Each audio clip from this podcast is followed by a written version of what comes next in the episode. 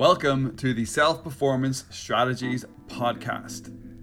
Unlocking the secrets of self-performance so you can improve mentally, emotionally, and physically. The goal of this podcast is to help you create more freedom of time, money, and purpose. My name is Stephen, and I am your host. I believe there is always an easier way, and I am here to help you find it. Let's jump in to the SPS podcast. Are you entertained? Are you entertained at work? In this week's episode, in the third episode of the SPS podcast, of the Self-Performance Strategies podcast, we are going to be talking about having fun at work. Is it possible to have fun at work? Short answer, yes, I do think it is possible to have fun at work. I do think it is possible to gamify your work to help you stay enthused and help you get work done in less time with better results, which is kind of the overview of what this podcast is all about, giving you ideas so you can make life easier for yourself. So let's jump into it. Let's start off with a quote. And this quote comes from the productivity master herself, Mary Poppins. Yes, I'm using a Disney quote from the original Mary Poppins movie. And she said, "In every job that must be done, there is an element of fun. If you find the fun and snap, the job's a game." Not exactly the most poetic end to that quote, but we get the idea. You could almost see the scene from the movie when she says that to the kids, and then they start having fun as they're tidying up. I think it's their bedroom in the movie. Yes, I've probably seen Mary Poppins too many times in my life. It always seemed to be on British television when I was growing up in Northern Ireland, whether it was Christmas holidays or summer holidays. Mary Poppins would be on television at some point. Spoonful of Sugar and all that.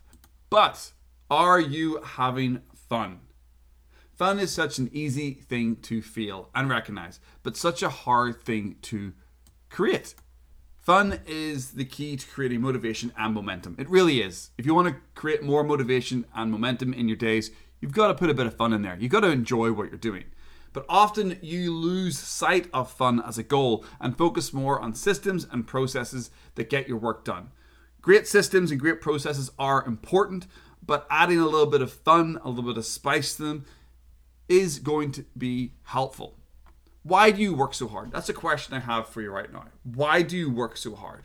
So you can have more freedom and enjoy life. Yeah, pretty much. That's why all of us are here. We're trying to create a better lives for ourselves. We're trying to create an easier way to enjoy all the things that we want to enjoy in our life. But why can't you enjoy life today? Why can't you have fun like that today? Why can't you have the freedom that you want today? Mentally, emotionally, and physically, we can have that freedom. How? Well, ultimately, it's a choice you get to make daily. You can decide to have more fun. You can actually decide to be in the now, enjoy the freedom that you actually have, look at your gains in the past, and actually realize you are much further ahead than you think you are, and you can actually have a bit of fun and enjoy your days. But let's ask another question in this podcast and another movie reference. I think it's from the movie War Games. I'm not sure I've got it 100% right, but let's ask another question. Would you like to play a game? Of course you do. You may be in a rut. You may be a bit bored of the daily grind. You may be feeling frustrated, overwhelmed. You might be procrastinating. And that means it is time to spice things up. Simple games can create smart ways for you to increase your output of work and make your days fun again. We need to enjoy our days. The whole point of us working hard to create more freedom in our life is for us to have fun. But we're not going to have fun when we create that freedom if we're not already having fun. You don't wait for things to happen in your life. You create them in the now. That is why I want to share a number of little strategies that you can use in your day right now, today. You can use these strategies and they will help you get more done in less time. So let's jump into strategy number one, and that's creating a race. Whether racing against the clock or yourself, you can create moments when you sprint towards a finish line. One of my favorite tricks that I use is using the top of an hour to get a certain amount of work done. If the clock says it's 2:23 p.m., I might think to myself, hey, I'm going to go hard till 3 o'clock here, and then I'm going to have a break. You know, it might be 2:40, whatever that is. It might be a 20-minute deep dive, 30-minute deep dive. But I look at the clock and I say to myself, okay, I've got 40 minutes here. I'm going to go hard at some work. Put a podcast on, put some music on, and just go and get some stuff done. Why is this useful? Well, over time, this will help you figure out exactly how long it takes for you to do certain tasks. You will instinctively know what takes you 30, 60, or 90 minutes to do. If you are time boxing or tracking your tasks, you'll instinctively know, oh, that takes me about 30 minutes to do. So if I got 30 minutes before it hits 1 o'clock in the afternoon, it's like 12:30, let's go. I can get that task done because I know it takes 30 minutes. This allows you to plan your days more effectively, and you get way more out of your time. So not only are you playing games by creating a race, you're also getting really aware of how long it takes you to do things, which allows you to plan your days much more efficiently. What a great game to play. The second strategy I want to discuss is creating a scorecard. Who doesn't love a rating system? As a society, we see them everywhere. We've been talking about movies already in this podcast, you know, from Mary Poppins to War Games. And you can't not help but check out IMDb or Rotten Tomatoes for a score of a movie that you want to see or a TV show you want to watch. You go and look at other people's ideas or other people's scoring or rating before you might decide to watch something on Netflix or TV. You're like, oh, should I see that? Should I see what's going on with that? Oh, people are scoring it a 5. Not going to watch that movie. And we do that all the time. But can we do that in our own lives? Can we use that same system in our own lives and create a little bit of a game? You should have a scoring system for your days. Now, the scoring system that I use is fun. I score myself out of 10 each day. Not very analytical with this. It's a very quick 1-minute idea.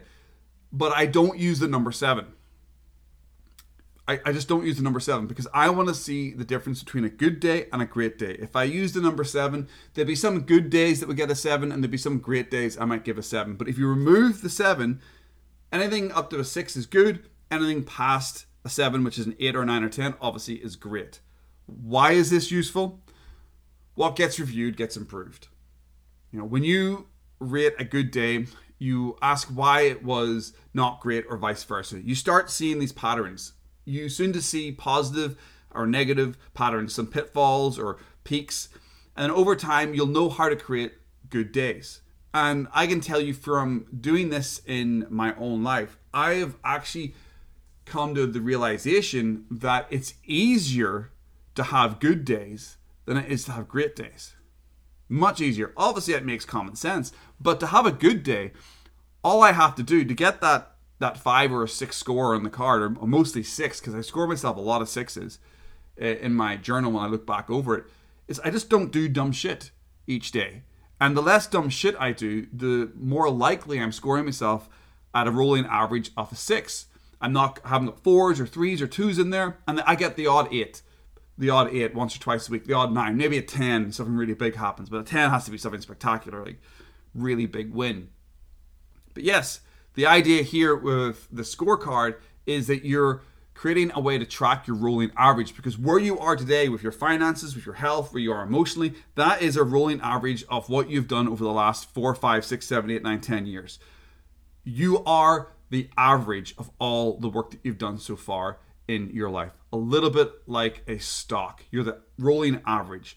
And if we can improve the rolling average in our lives, we're going to start having better and better days. So that is why having a scorecard is useful. The next strategy, the third strategy, is creating a reward system. The reward systems are really cool because you can become the best boss ever. You can give yourself healthy bonuses from time to time. You can always give yourself the Employee of the Month award. Goes to me again. If you celebrate your wins, and stack them to get the milestones, you will increase your motivation and energy. Life is an energy game. You know, it really is. So you should reward yourself. Why is this useful? Dopamine, baby. You're training your brain to want more wins. what you enjoy in life, you want more of. You know, so if you achieve something big in your life, go celebrate. Go out for a meal, take a couple of days off, you know, whatever it is you want to celebrate. Make sure that when you achieve big things in your life, you are telling yourself, well done. I love working in 90-day sprints and then rewarding myself with fun meals or short breaks at the end of each quarter. End of each quarter, I always look to do something kind of cool or different in my life for a couple of days just to say to myself, congratulations, you've done really well over the last 90 days. The last quarter feels like a year of growth. Let's have some fun. Let's celebrate and let's party like it's 1999 and move on to the next quarter. The fourth strategy I want to talk about is creating challenges. This one, it can be useful, especially if you have an accountability partner. You know, agree to write 1,000 words a day or post a thread on Twitter a day or post a video a day on Instagram or YouTube or TikTok, whatever that is. Join a community of other people in your field. Set targets for work completion, whatever that is. Place bets with your buddies who can get a project out first. You know, external motivation can go a long way, especially if you're doing it with your peers in your industry. Why is this useful? Well, I think there's studies out there that say you're 65% more likely to meet a goal if you commit to it with another person. So if you have a conversation with a buddy or a friend or your partner, your wife, your husband, whatever that is, if you verbalize it with somebody else, you're 65% more likely to actually get it done. It's also fun to place bets with your friends. It's fun to win. It's not so fun to lose, but it's still fun. The competition is fun. Friendly competition, healthy competition is fun. Okay, so you now have 4 key games you can play right now in your life to help you get more work done in less time.